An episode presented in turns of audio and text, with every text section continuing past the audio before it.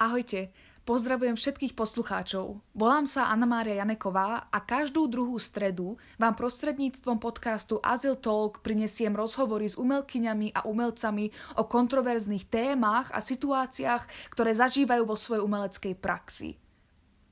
Prvá séria podcastu Azyl Talk má podtitul Ženy v umení.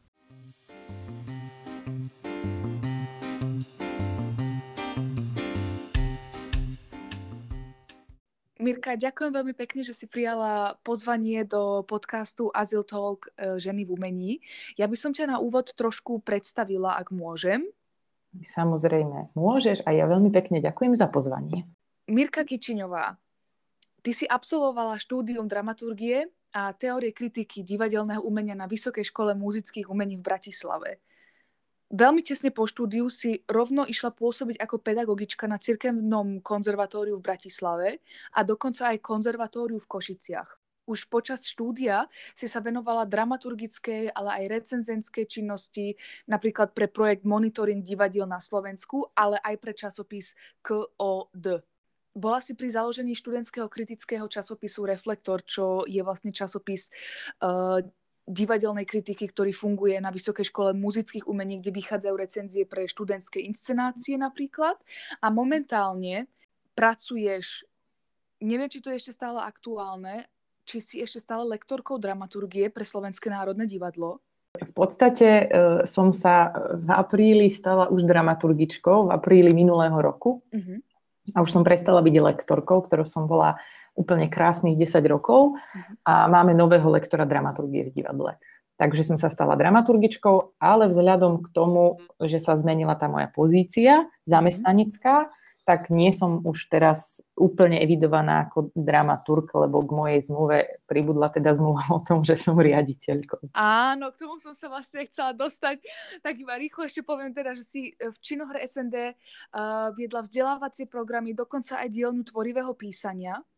A v rámci tvojej praktickej dramaturgie si realizovala množstvo, množstvo inscenácií. Napríklad konkrétne e, v činohre SND to boli napríklad uh, Rivers of Babylon, Polnočná omša, Elity, Fyzici, Rodáci, Richard III a rôzne, rôzne ďalšie veľmi zaujímavé je ich tu úžasný zoznam, takže odporúčam každému, kto sa chce pozrieť viacej na tvorbu Miriam Kičiňovej, tak e, na internete nájdete úžasný zoznam všetkých tých uh, spoluprác a úprav, na ktorých Mirka pracovala.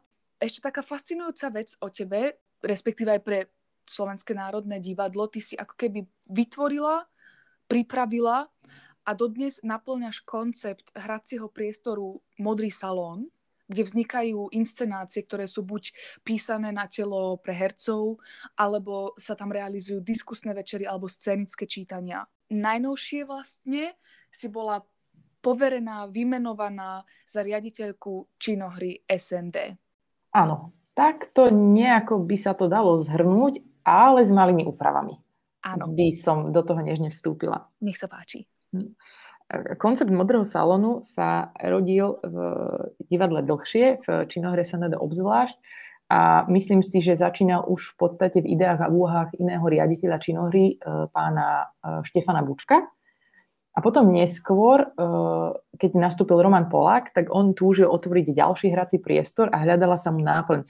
To znamená, že to správne nastavenie, alebo teda tá úprava informácie by znela, že celá dramaturgia činohry sa tam podielala nejakým spôsobom, že sme kreovali spoločne ten obsah, ale v rámci takého nejakého prakticko-produkčného, realizačného týmu som tam bola ten prvý človek, aj som bola pri tej prvej inscenácii a postupne sme sa aj prestriedali a dodávali návrhy na veci, ktoré sa budú diať, alebo aj na tie diskusné témy a formáty. Takže áno, ja som bola aj pri tých prvých eh, diskusiách s Michalom Havranom, alebo keď sme organizovali diskusie so Zuzkou Vink, či keď sme robili uh, debaty o budúcnosti, uh, uh, alebo, alebo debaty o bielých vránach a podobne. Takže tam už som bola ako keby viac tak angažovaná, alebo inscenované čítania rôzne, ktoré sme tam e, tvorili, takže bola to taká ako keby prirodzená súčasť práce, ale tie samotné inscenácie vznikali vždy aj na nejakej spoločnej dramaturgickej dohode boli tie, pri ktorých som bola viac účastná, alebo na ktorých som viac pracovala od nejakej iniciatívy textu alebo komunikácie s autormi cez tú dramaturgiu samotnú, alebo pod tie akoby mm, vzdelávacie inscenácie, ktoré nám tam vznikli dve. Takže bolo to také skôr spoločné dielo, že tu by som si ja vôbec nepripisovala zásluhy, že keby tu nebol Roman Polák, pán Bučko, Roman Polák a dramaturgia Danko Majling, Peter Kováč, vtedy Darina Abrahámová, tak neviem, či by sme ho naplnili tak hutňa rôznorodo pospolu, keby sme to nerobili. Tak to som chcela dať na pravú mieru. Teraz vlastne Modrý salón naďalej ako keby funguje v tomto koncepte. Veľmi by som si želala, ak by tam vznikali inscenácie, ktoré by mohli byť takou mladou krvou, kde by sme ľudí čerstvo po škole z katedry réžie čím skôr dostali do kontaktu s profesionálnymi našimi hercami a vznikli inscenácie akoby naozaj priamo pre nejaký konkrétny vybraný tým alebo komorný herecký ansámbel. Že sa mi to zdá ako keby dobrá e, podpora odchytávania talentov, kým sa dostanú na tie naše väčšie javiska a že im to môže v budúcnosti pomôcť, aby nemali nejaké komunikačné úskalie, ako náhle robia so staršou a zrelšou hereckou generáciou a zároveň mám pocit, že to je ideálny priestor práve na vzdelávacie aktivity. Takže to by boli asi tri línie. Predpokladám, že tie debatno-diskusné večery budú skôr zamerané na rôzne asi úvody, dramaturgické závery, predstavenia inscenácií.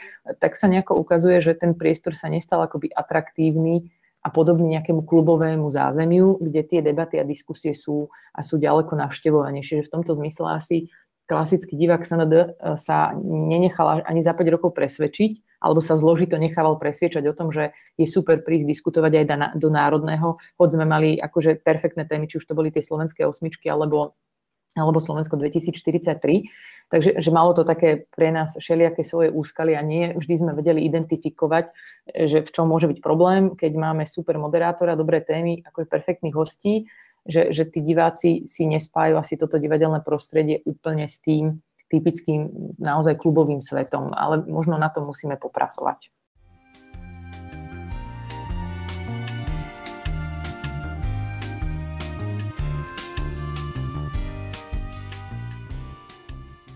Ty si preberala vlastne post riaditeľky e, inštitúcie činohry SND počas pandémie. Aké, aké to je človek, ktorý nastúpi do funkcie v tomto nečase a u nás je, to bol ešte obzvlášť špecifický nečas aj s ohľadom na finančnú situáciu, ano. tak sa stáva primárne podľa mňa prevádzkovým riaditeľom a má sa snažiť zabezpečiť aký taký chod tej prevádzky a fungovanie tej prevádzky. A neustále človek tým pádom čelí nejakým novým výzvam a otázkam a eh, musí vôbec prehodnocovať veci, ktoré fungovali doteraz, lebo zjavne budú fungovať nejako inak úplne inak sa stáva mediátorom aj bežných a úplne normálnych akceptovaných ľudských strachov a neistôt, aj s, s rozhodnutiami, či hrať alebo nehrať, ktoré zrazu vyznievajú úplne inak, napríklad ako v situácii, keď sa to rieši pri inscenácii Dnes večer nehráme, keď je to nejaký spoločensko-politický akt a tu zrazu sa rieši táto situácia ako zdravotný alebo bezpečnostný alebo epidemický akt a to je úplne nová situácia, s ktorou sa človek musí naučiť žiť a v rámci ktorej e, rozhodovať. To znamená, že to prvé jesenné poverenie bolo e, e, evidentne viac prevádzkové a teraz začiatok tohto ako keby už nového seriózneho riaditeľského vymenovania mal v sebe ešte fázu udržiavania prevádzky alebo vlastne skôr sústrediť sa na postupné rozbehnutie prevádzky a potom opätovne prísť k tým umeleckým rozhodnutiam alebo vôbec nastaveniu sa, že ako by ďalej činohra mala vyzerať alebo ktorým smerom by sa mala vydať. Tak to sú tie témy, ktoré prichádzajú v podstate na rad až teraz, keď sa nejako ustalil ten mód fungovania aj toho operatívneho a flexibilného a nejak sme si ho vedeli vôbec v rámci nového vedenia vykomunikovať ako si sa ty vlastne udržiavala v nejakej psychickej pohode, v nejakom, v nejakom tvorivom uh, zmýšľaní uh, počas pandémie?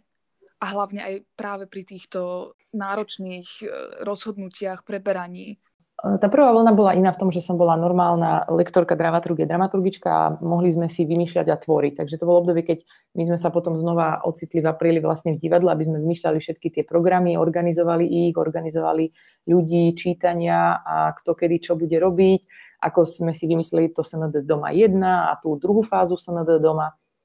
Takže to malo skôr pre mňa taký potenciálne keď tvorivosti, vymýšľali sa rôzne tie spoločné koncerty, spoločné aktivity z operou a z baletov, čo bolo super sympaticko krásne, že sme sa vlastne stretli tie tri súbory a komunikovali spolu ďaleko viac ako predtým a to bolo fascinujúce. Z toho sa veľmi teším, že to bola najviac obohacujúca skúsenosť, že sme boli spolu. E, zároveň ja ako človek e, som prežívala úplne super krásne obdobie e, minulý rok takto na jar, takže sa vôbec nemôžem stiažovať a bola som veľa v prírode a zároveň ja asi nie som úplne eklatantný príklad toho, čo znamená dodržiavať dôsledne tie opatrenia. Uh, áno, ja to hovorím verejne, ja chápem, že je zákaz vychádzať po 20. hodine, ale keďže to bol pre mňa jediný čas, keď som sa mohla ísť prejsť fyzicky, tak som sa teda išla prejsť s vedomím, že zaplatím aj tú pokutu, ale nejaký policajt ma nechcel stretnúť a nechcel mi dať pokutu. Tak som nemohla tomuto štátu vrátiť to, že teda mi neumožnil vychádzať von len tak. To je ako taký banálny príklad, ale hej, mm, sú to občas také obskúrnosti, ktoré sa e, diali a také rôzne ad hoc rozhodnutia. To znamená, že, že, že v niečom som to nepovažovala za zlý čas, ale aj za ten čas, ktorý človek môže stráviť sám so sebou. A pre mnohých ľudí bolo asi dosť desivé učiť sa byť sám so sebou a brať to ako niečo, čo je vlastne zdravé. Samozrejme úplne na situácie, ak majú ľudia, blízkych ľudí, ktorí trpia vážnymi ochoreniami a musia byť dvakrát tak opatrní a starostliví a zodpovední, ľudia citlivejšie reagovali na rodičov, ale keďže moji rodičia ako zdravotník aktívny a bývalý aktívny zdravotník e, COVID dostali a ja som nemohla byť pri nich, tak vlastne ma to naučilo ešte aj to, že aj to sa človeku zrazu vymkne z rúk, že mu štát neumožní, aby vlastne išiel za tými rodičmi, keby sa niečo dialo. Ale to zase asi ako porušovateľ opatrení by som sa tam vybrala to si tiež myslím o sebe. Takže ja som bola poctivo doma aj na Vianoce, aj na Veľkú noc, ale nie tú prvú, to som bola poctivo tu, to som ešte nikoho neohrozovala. Až keď sa ukázalo, že tie pravidlá nejako nie celkom mm, konzekventne fungujú, tak až tedy sa spustí tá vlna, že im prestávame veriť, lebo necítime naozaj ich silu a zmysel a význam.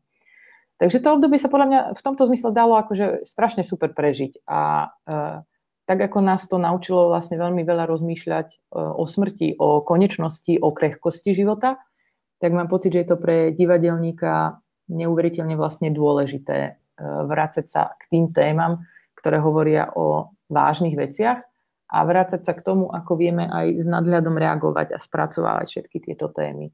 Že v tomto obdobie paradoxne je darovaný čas, hoci pre mnohých nebolo ľahké, ale bolo veľmi bolestné.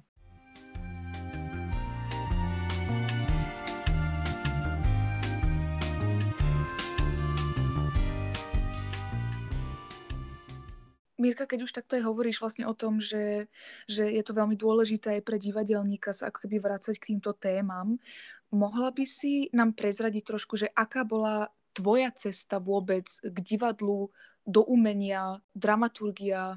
No, ja musím ešte povedať, že ja som vlastne e, študovala na konzervatóriu herectvo pred celou VŠMU to znamená, že som vlastne sa pri divadle ocitla príliš skoro, teda dokonca ešte pred tom konzervo, teda niekde od mojich desiatich rokov, som sa motkala po javisku ako tom to, mieste. To som ani nevedela, to je strašne áno, milé. Áno, áno, áno, ja som e, to odchovanec ochotníckého amatérskeho divadla Alf Strebišova. Mm-hmm. A tým pádom ja som nejak vnímala, že asi ten môj nejaký prirodzený extrovertný stav mysle je vhodný pre javisko. Uh-huh. A myslela som si to aj keď som išla na konzervatórium do Košíc na Timonku. A bavilo ma to, všetko to bolo vlastne super, až do momentu, keď som pochopila, že vlastne ja som správne na tom mieste, že to je divadlo, ale nie na tej správnej strane. Nie na tej javiskovej, aby som mala byť na tej druhej strane, a ktorá prečo, sa na to pozerá. Si čo, čo, čo, sa, čo, čo k tomu prispelo, že si, alebo teda čo sa stalo? Že...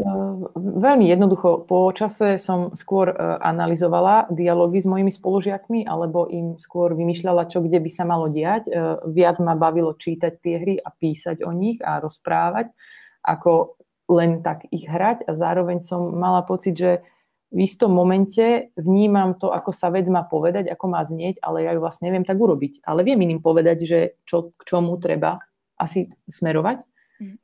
tak ma to tak vlastne utvrdzovalo, že sa ďaleko viac zvonku pozorujem a zamýšľam sa nad tými tvármi viac ako mm, analyticky a nie ako interpret, ktorý to vykonáva.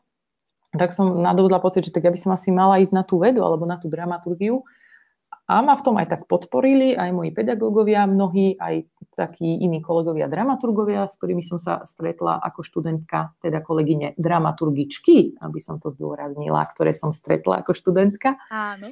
A teda dnes už ich môžem označiť ako, ako kolegyne dramaturgičky. Vtedy to boli tie vážené dámy, pani dramaturgičky a ja som sa tak na ne dívala s takým povznesením, že wow, že to je super povolanie to je perfektné, to by sa mi páčilo. Tak e, som sa potom vybrala na Vysokú školu muzických umení na príjmačky vlastne na všetky tri odbory, teda aj na herectvo, aj na divadelnú vedu, aj na dramaturgiu a vlastne vzali ma na dva, na dramaturgiu a na divadelnú vedu a, a mohla by som povedať úplne úspešne, že a herectvo mi ušlo iba o chlb, lebo som bola prvá pod čiarou. No a tak to vlastne začalo celé. A mhm. trvá to doteraz, čo už je veľmi veľa rokov, keď sa nad tým reálne človek zamyslí. No tak, ale prebrala si vlastne aj inštitúciu činohry SND vo veľmi mladom veku. Si podľa mňa historicky, ak sa nemýlim, a dúfam, mám pocit, že sa vôbec nemýlim, že si historicky asi v celej histórii Slovenského národného divadla prvá žena na poste riaditeľky ešte v takom mladom veku. A nadviazala by som aj práve na, na toto, čo si hovorila, že my sa väčšinou stretávame s dramaturgmi mužmi a ty si ako som už spomenula, aj prvá žena teda na poste riaditeľky činohry, predtým tam boli samozrejme muži. A vedela by som nám trošku k tomuto povedať, že konkrétne napríklad, aké, aké zmeny chystáš, ako ty vnímaš žensko-mužský rozdiel v umení? No, ja niekedy musím sa tak význať, že um, občas som z toho taká uh, roz, ro, roztržitá, roztrpčená, Mm-hmm. Že či naozaj e, náš rod určuje to, ako niečo robíme, alebo naše vlastné schopnosti. A bola by som rada, keby že sa dostaneme do situácie, že nerozlišujem, či to robí muž alebo žena, ale ako to robí. A keď to robí dobre, vlastne mi, ma vôbec nezaujíma, že to robí rodovo nastavený a cítiaci sa takýto človek alebo takýto človek. Samozrejme že tá, tá profesionálna schopnosť rozhoduje. Druhá ale dôležitá vec je možnosť, rovnosť šancí, mať vôbec možnosť niečo skúsiť robiť. A v tomto asi nie sme vždy úplne takí otvorení, že si nevždy asi všetci myslia, že teda ženy môžu aj režirovať. Možno, že už sa to teda mení, že sa s tým vysporiadali, že aj teraz je na katedre režie častejšie ďaleko viac žien ako mužov a že to je zrazu nejaký fenomén. Myslím si, že raz sme mali s docentkou Lindovskou aj takú debatu, prečo to je. A ono možno aj preto, že sa zrazu mení ten, ten, ten status umelca, umelkyne, mení sa status tej profesie samotnej, že už to prestáva byť vlastne to lukratívne povolanie a že ono prestáva byť vlastne možno aj finančne zaujímavo ohodnotené, tak automaticky sa to dá chápať tak, že tí muži kvázi v rámci nejakého rodového stereotypu, stereotypu tí živiteľia rodín sa mu vlastne aj menej venujú alebo začínajú menej, menej venovať, čo nemusí tak celkom byť, to boli vtedy naše také rôzne uh, dohady a úvahy. To znamená, asi sa treba zaoberať tou, tou nejakou možnosťou na rovnú šanci, aby ľudia vôbec akéhokoľvek pohľavia mali prístup k tomu, čo chcú robiť, mali šancu to skúsiť a ich odbornosť, skúsenosť, profesionalita vlastne sama rozhodne v tomto umeleckom svete.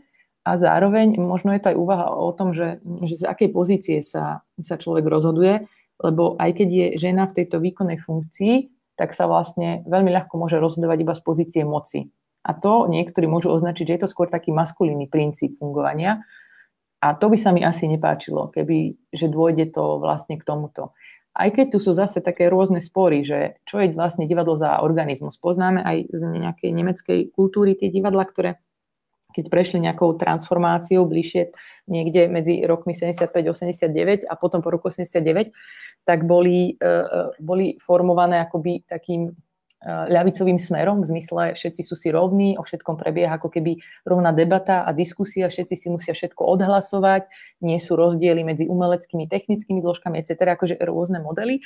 A sú tí, ktorí povedia, že to je predsa absurdné. Divadlo od princípu je, je, je principálsky systém fungovania, to znamená, je tu ten principál, ktorý to vedie, ktorý to ťahá, ktorý tomu dá hlavu, je to ten intendant, je to on, ktorý ťahá ten organizmus. A to znamená, že v divadle naozaj platí rozhodovací diktát. Povie sa to, urobí sa to, lebo inak sa tu hýbu veľmi živé entity, ktoré sa nie všetky môžu vždy skoordinovať, pretože Aha. každá je veľmi svojbytná, má svoj názor. Takže aj v inscenácii uh, sú zložitejšie tie inscenácie, kde všetci rozhodujú a všetci režírujú spolu, ako keď je jeden režisér, ktorý to naozaj chytí do rúk a dotiahne do nejakého záverečného konca. Takže sú to také akoby vyslovene aj ideové e, debaty a úvahy a spory, ako vôbec pristúpiť teda k tomu, ale nebola by som rada, ak by nejaký ženský element alebo princíp prekrylo to, že veď z pozície moci sa to všetko dá rozhodnúť a, a potom by to už bolo vlastne také mužské. Tak. Ale nie som ja úplne odborník na tieto témy, takže robím to tak, ako mám pocit, že to je zodpovedné vo vzťahu k inštitúcii, ktorú reprezentujem zodpovedné vo vzťahu kontinuity tejto inštitúcie, keďže si pamätám minimálne posledných 5 hm, riaditeľov fyzicky, ktorých som zažila ako riaditeľ činohry a ďalších štyroch, ktorých som stretla ako žiačka alebo študentka Vysokej školy muzických umení alebo ako e, bežný návštevník divadla. A to je vlastne nejaký záväzok, vyslovene nejaký kultúrny záväzok, e, pokom preberáme takéto funkcie a kto každý tu nechal nejakú svoju pečiatku.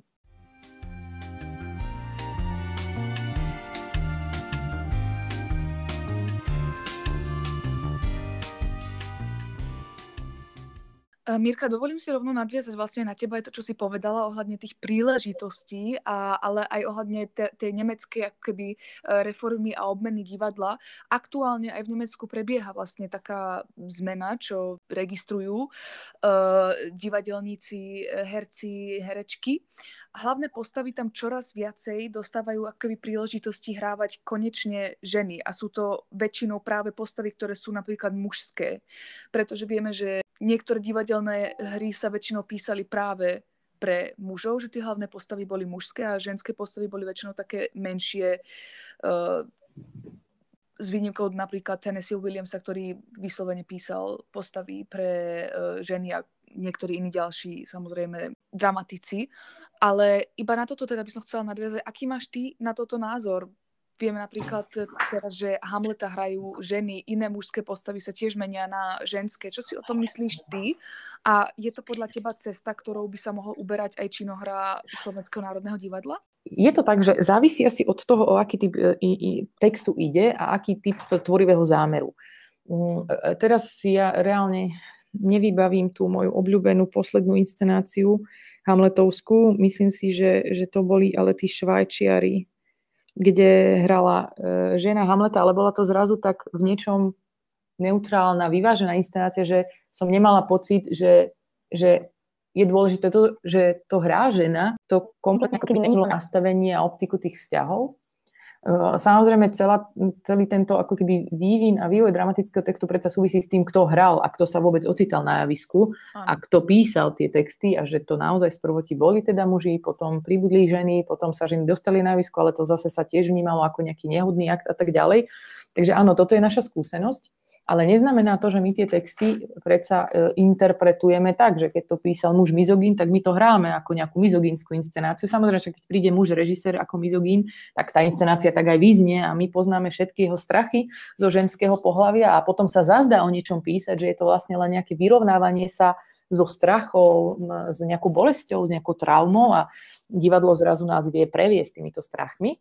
E, nemyslím si, že sa to dá robiť akoby paušálne alebo účelovo, že si zavedieme kvóty. Tak teraz celá tá dramatika, 50% to musí byť úplne že obsadené ženami.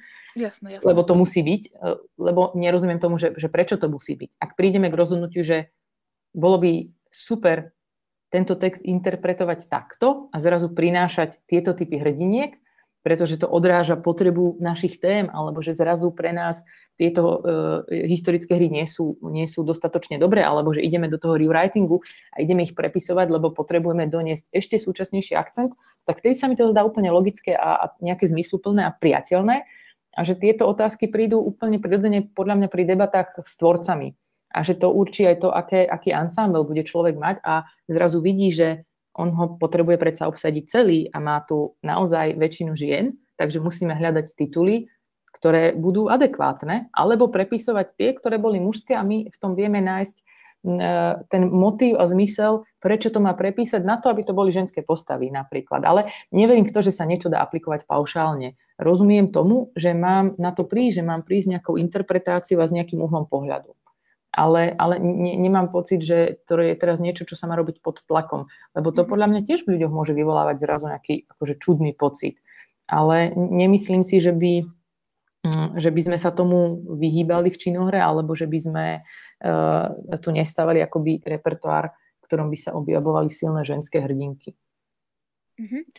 Áno, vlastne som sa pýtala aj na to, že ako keby práve dnes sa veľa rozpráva o tom, že ako sú tie ženy vnímané v tej spoločnosti, aké dostávajú príležitosti. Prednedávno vlastne Britániu otriasla tá strašná tragédia, že žena, ktorá sa vracala z bytu svojej kamarátky domov, tak ju vlastne zavraždil uh, ex-policajt, ktorý ju uniesol a teď a teď, že ako keby je potrebné možno aj práve dnes možno viac ako predtým, alebo teda znovu sa to opakuje, že teda tie ženy sa uh, dožadujú nejakej e, pozornosti, že ako si aj ty hovorila, že tie schopnosti, či už je to vo funkcii nejakej pozície, že, že, že na to jednoducho majú tie schopnosti, ak ich naozaj teda majú a že keby by to mohlo byť taký odraz uh, alebo reflexia tej spoločnosti a toho, čo sa práve deje. Iba preto som sa vlastne pýtala, mm-hmm. že nemyslela som to úplne nejako nejaké paušálne aplikovanie, mm-hmm. ale práve skôr na takú reflexiu tej spoločnosti a toho, čo sa práve deje. Tak to, tak to asi áno, ale že je to vlastne o tom, že naozaj dôsledne pozorujem to, ako sa tá spoločnosť mení ano. a vnímam to, ktoré sú, ja neviem, možno potlačené hlasy tej spoločnosti a potrebujem ten hlas posilniť, lebo nebol dostatočne vypočutý. To je pre mňa prípad vždy ombudsmanky. Koľko nevypočutých hlasov prejde takouto funkciou a my potom vidíme, že oni sa ani v parlamente nedopočúvajú takéto hlasy. To potom hovorí o tom, že táto spoločnosť nie je naozaj otvorená na počúvanie a na zodpovednosť k komukoľvek, kto sa cíti utláčaný alebo marginalizovaný, alebo obchádzaný, alebo nejakým spôsobom zákonne nevysporiadaný. A to by sme nemali dovoliť spoločnosti. Bez ohľadu na to, kto je v tej skupinke nevypočutého, proste mali by sme byť demokraticky naozaj v tomto. Takže treba načúvať tým hlasom, ktoré nemajú niekedy šancu byť povedané nahlas a treba mať na to silné receptory a počúvať a vnímať a, a, a sledovať e, úplne, že čo, kde, ako sa deje a nejakým spôsobom asi aj kriticky rozlišovať, že kedy sa z niečoho robí zvláštna, asi aj vzťahom a, a poznaním toho človeka, s ktorým idem do komunikácie, že nakoľko nejaký preslov beriem ako veľmi bizarný typ humoru, nakoľko mu viem povedať, že no tak toto už bol akože taký dosť sexistický vtip, že hádam na tomto fóre by sme si ho mohli odpustiť alebo že tak od tohto momentu, keď v riaditeľni sedí žena, tak tieto vtipy skončili. To tu bolo, už to tu nie je. Ale naozaj veľmi závisí od toho, aká je intonácia, aký je obsah, aký je zmysel, čoho sa to dotýka a niekedy ma zaujíma aj to, že čo to mohlo vyvolať. Ak je reakcia muža takáto, zväčša za ňou šípim nejaký strach zo ženy, ale nie je taký, ja neviem, Strindbergovský alebo nejaká Freudovčina, ale je to naozaj nejaká, nejaký jeho ako keby blog z nejakého typu ženy, ktorý k nemu prehovára, ktorý mohol byť majetnícky, egocentrický, uzurpátorský a tak ďalej. To znamená, že môže to byť aj zrážka ako keby nejakého typu ega s iným typom ega, ktoré to nevie inak komunikovať a môže to končiť neviem, v nejakej pasívnej agresivite lebo aj toto môže spôsobiť a tak ďalej. Do toho sa nabalia barzaké e, vzťahové väzby, ktorý, ktoré človek v sebe má zakodované, ktoré môžu občas nastaviť náš spôsob komunikácie s niekým a nie sme si toho úplne vedomi, lebo sú to už naše ako keby nevedomé nejaké automatizmy alebo spôsoby a modely fungovania.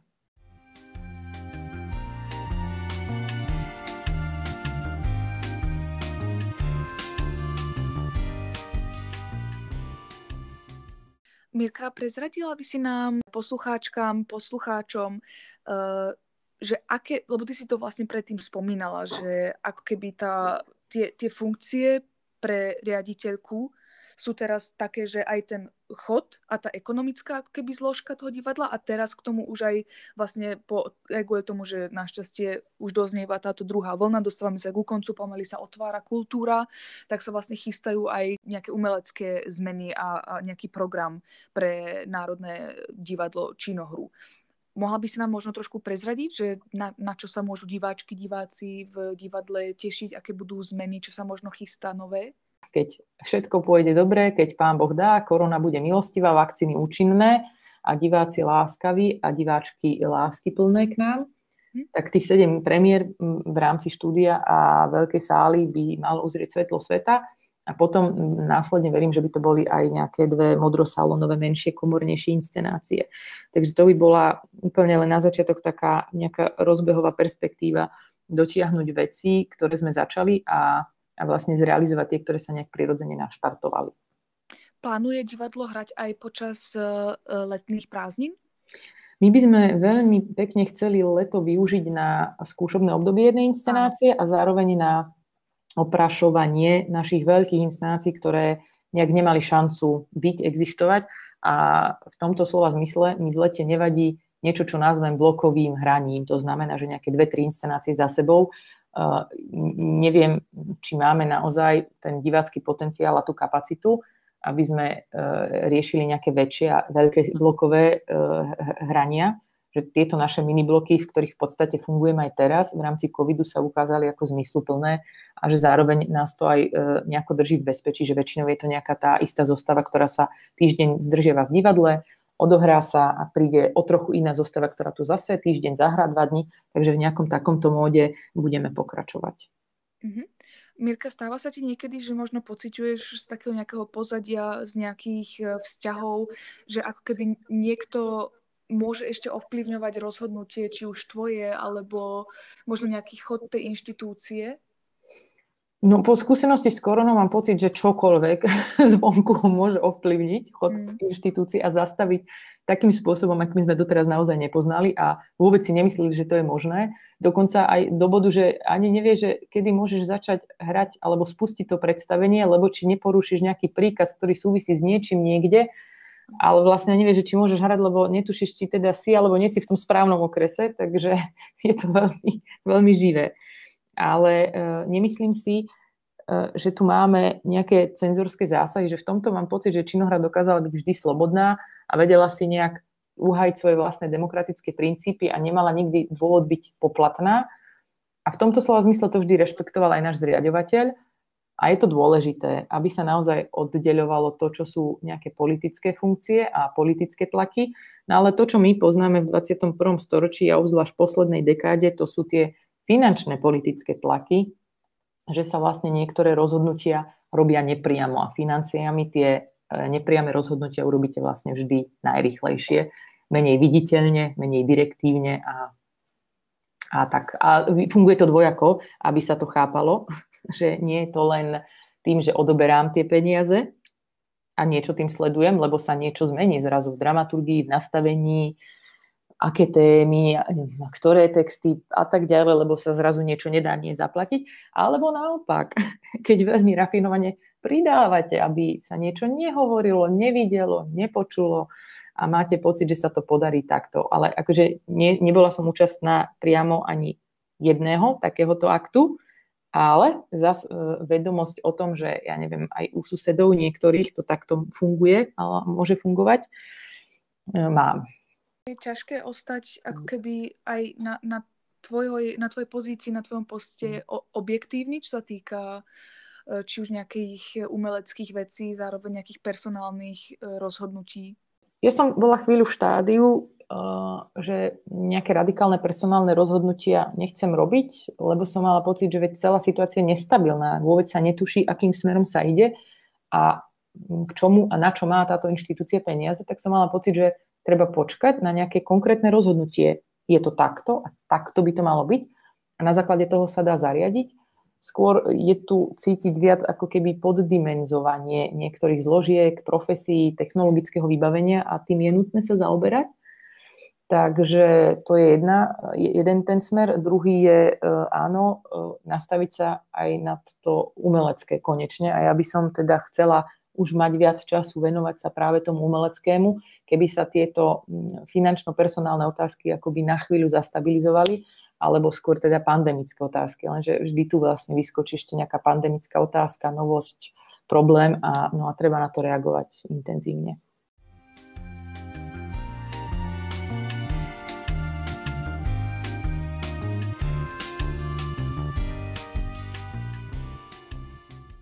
Čo podľa teba vie priniesť do SND ženský vietor, napríklad aj kvôli e, riaditeľke baletu SND, ktorá je tiež e, žena?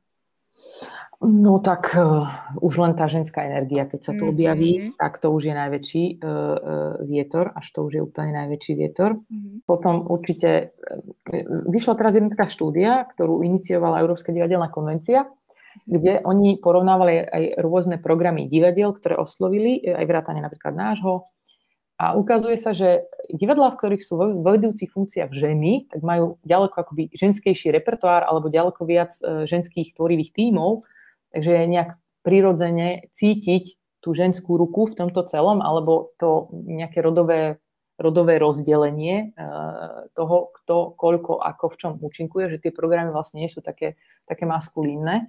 Mm, ale nie, nie, nie pri všetkých mám pocit, teda aspoň tie riaditeľky v rámci ITC, ktoré poznám, že je to taký ako keby nejaký vedomý nátlakový akt a niekde to bola naozaj veľmi krásna systematická práca, neviem, Anne Bergman a Karlsruhe je akože skvelý mm. príklad toho, ako vyhľadávať talenty, ako ich ťahať zo zahraničia do Karlsruhe, akým spôsobom aj koncipovať vzdelávacie programy, alebo ja neviem, či to je z Grácu vlastne Iris Laufenberg, že to sú také silné dámy vo vedúcich pozíciách, v podstate veď e, aj vo Volkstheater. Myslím, že tam bola Anna Badora, áno, e, isté obdobie, takže aj ona mala istú etapu, keď, keď sa snažila vlastne pozývať takých hereckých interpretov, že to bol v tomto zmysle herecký ansámbel najviac akože diverzity, aká sa dala svojho času vo vidí nájsť, možno kvalitatívne niektorí to spochybňovali, že to nebol taký ako ansámbel Burgteatru, ale že zrazu bolo ako keby citeľné, e, na čo sa zameriava a aké témy sa, sa vyťahovali v nejakom tom poslednom e, jej období, tá posledná dvoročnica, keď tam v podstate aj Pážizek e, hostoval a tak. Takže dá sa to cítiť, dá sa to vidieť a evidentne už teraz k tomu vznikajú aj štúdie, že áno, sú to aj reálne formálne prostriedky a postupy, ale potom je to aj nejaké prirodzené rozmýšľanie nad dramaturgiou, ktorá nás k tomu dovedie úplne podľa mňa sama, že cítiť tú ženu v tej vedúcej pozícii. Ale hlavne možno naša krajina by nás mohla naučiť to, že mať ženu vo vedúcej funkcii možno môže nastaviť aj nejaký spôsob komunikácie a ten spôsob, akým o veciach hovoríme a rozprávame a riešime ich. To by som možno iba na chvíľočku spomenula, keď už ty si spomenula Karlsruhe, tak blízko je Stuttgart a Slava Daubnerová, ktorá tam už bola vlastne robiť jednu réžiu a robila aj réžiu v činohre SND v štúdiu, jej spievajúci dom.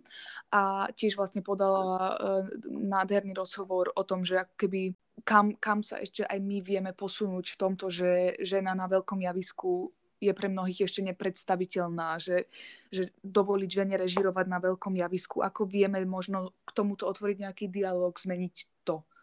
No, veľmi jednoducho, lebo uh, ja som si teda prečítala, áno, tiež, uh, ako to mhm. kapitál uh, krásne podľa mňa dezinterpretoval. Lebo neviem, či si bežný čitateľ vie predstaviť, čo znamená robiť na veľkom javisku. A ono to znamená, že máte 17-metrový portál a 650 miestnú sálu. Máte nejaké publikum, nejaké obecenstvo a nejaký objem toho priestoru. A je úplne podľa mňa prirodzená cesta, že aj dramaturgia sa zaoberá tým, kto dokáže naplniť ten priestor tak, aby na konci dňa tam tých 650 ľudí sedelo a že kto má tú poetiku takú, že áno, perfektne funguje zatiaľ u nás v tých menších sálach. Takže sa vlastne ráta s tým, že, že kedy ten človek ako keby príde do toho bodu, réžijného bodu, tých réžijných skills, že naplní ten 17-metrový objem toho portálu úplne funkčne a zároveň aj ten typ diváka, ktorý zvykne chodiť na niektoré typy inscenácií a že to u nás ako keby postupný proces. Že si mhm. nemyslím, že tu rozhodovalo to, že či to je žena alebo muž, alebo, ale skôr to, aká je to estetika a aká estetika sa tam hľadá, alebo aká estetika dokáže svojím spôsobom naplniť a živiť ten priestor. A kedy postupne vieme toho diváka úplne jednoducho prirodzene vlastne priviesť k tomu, že áno, vidíte, je tu zmena estetiky, vás to baví a ste tu s nami stále, lebo sme si vás pripravili napríklad tým, že tie tvorkyne robili predtým tieto štúdiové inscenácie, vy ste spoznali ich poetiku, estetiku a pokojne smelo. My vieme, že to môžeme urobiť aj na veľkom javisku vo, väčšom, vo väčšej miere. A akože tým nie som kritická, lebo Sláva je jedna fenomenálna režisérka, veď som s ňou robila ja nedávno rozhovor, len mám pocit, že, že, že kapitál to nejakým spôsobom trochu dezinterpretoval, prečo sa to vlastne u nás nedialo, alebo tak, Eniko Eseni režirovala vždy aj na veľkej sále, mm-hmm. lebo sme mali pocit, že to je, teda asi bol vtedy pocit tej vtedajšej dramaturgie, že, že to je už tá skúsená režisérka, ktorá obsiahne ako keby ten priestor, tú kapacitu, tú veľkosť a tak ďalej. A druhá vec, že je to aj otázka témy, na ktoré sme režisérky oslovovali v činohre, že boli mnohé asi naozaj vlastne subtilné. Vyslovene, že subtilné a že zrazu by asi na tej veľkej sále vlastne nefungovali, keby sme ich dali tam.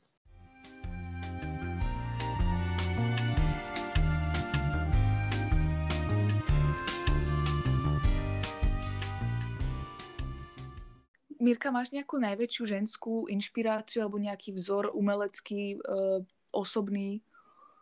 No, to je také zložité, že vlastne neviem, či mám. To je strašne čudné. To je strašne čudné. Nie, nie je to čudné. Uh, až v momente vždy, keď sa niečo deje, tak tá inšpirácia prichádza vyslovene.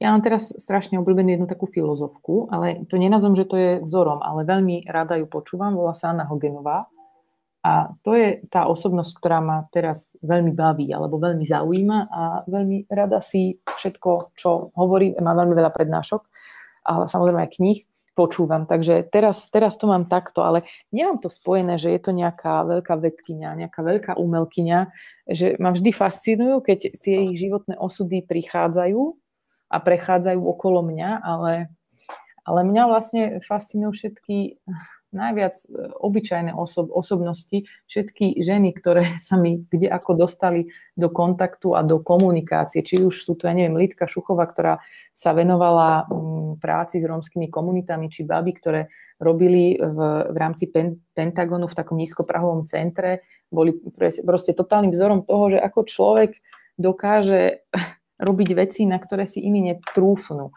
Alebo rôzne lekárky, ktoré majú ten spôsob komunikácia, takú absolútnu ochotu pomôcť pacientom, čo sa nevidí. Ja neviem, či už je to eh, Mária Jasenková z Plamienka, že ako, s akou pokorou pristupujú k tomu, čo robia a k ľuďom, s ktorými to robia. Všetci, všetci, všetky tieto ženy, ktoré takto vstúpili, volám to do môjho príbehu, E, sú obrovským obohatením. A to sa, denne, to sa deje každý mesiac, že sa zrazu objaví v tomto zmysle inšpiratívny človek. Máš niekoho takého aj, kto je mužská inšpirácia? Aha, mužská inšpirácia. No tak podľa mňa tam platí to isté. Keď mhm. príde nejaký zaujímavý, interesantný človek a zrazu donesie niečo takéto nové, tak je to, je to fascinujúce. Že je to vyslovene fascinujúce. Ale, ale ja si mám málo tých inšpirácií. No to je hrozné. Musím sa nad tým zamyslieť. Musím si uh, presnejšie definovať tú potrebu mať tú inšpiráciu a nie iba tak uh, pahltne brať všetko, čo chodí okolo.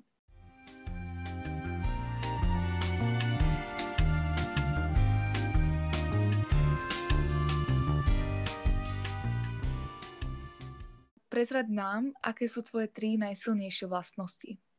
Mm-hmm. Najsilnejšie vlastnosti. No to je tiež zložitá otázka. To je zložitá otázka.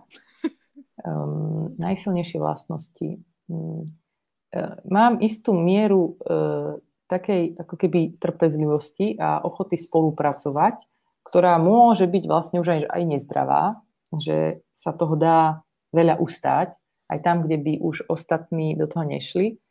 Svojho času, už sa bojím, že to odchádza, som mala e, veľkú mieru absolútnej ochoty. Urobiť hocičo, hocikedy, pre hocikoho vždy, keď sa to dalo. A, a asi to, že, že ja som asi taký, v niečom taký štedrý človek, že ja sa vlastne nezaoberám materiálnymi banalitami, Takže nie celkom vlastne vždy rozumiem tomuto svetu potom. A to je podľa mňa dobrá vlastnosť, že nie vždy rozumiem tomuto svetu. Ale to asi nebola vlastnosť, nie? Keď sa tak zamyslím. Ale ba, prečo nie? Veď sa, samozrejme, tak aj, aj, aj štedrosť alebo proste taká nejaká ochota, dobrosrdečnosť, to všetko, to sú vlastnosti, podľa mňa, ktoré v človeku uh, a ktoré si na, na ľuďoch, celkovo na, na krehkých ľuďoch a na tých, na tých autentických uh, výstupoch všímame na ľuďoch, takže ja si myslím, že, že určite, že to je mm-hmm. vlastnosť. Tak dobre potom, tak, tak toto.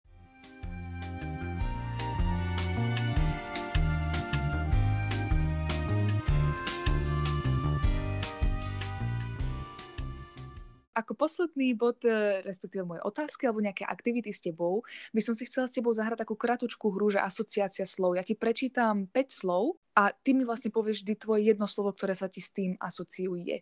Uh-huh. Tak skúsme, čo z toho skúsme. vylezie. Aj ja som zvedavá, výborne, tak poďme na to. Zodpovednosť. Vždy za každých okolností.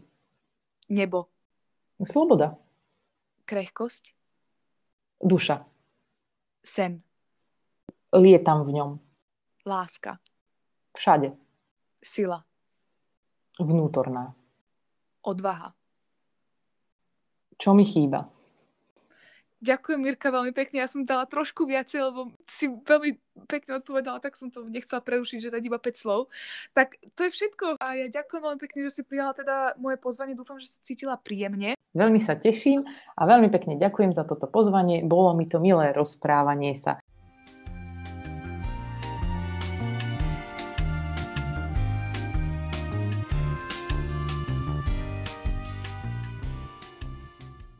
Ste počúvali podcast Azyl Talk ženy v umení a mojou dnešnou hostkou bola riaditeľka činohry SND Miriam Kičiňová. Ďakujem ešte raz veľmi pekne Mirke, že prijala pozvanie a za príjemný rozhovor. Kliknite si určite na jej profil snd.sk profil Miriam Kičiňová. Dozviete sa všetko o nej, o jej tvorbe a my sa počujeme znovu o dva týždne. Dovtedy sa držte, buďte zdraví a opatrujte sa. Ahojte!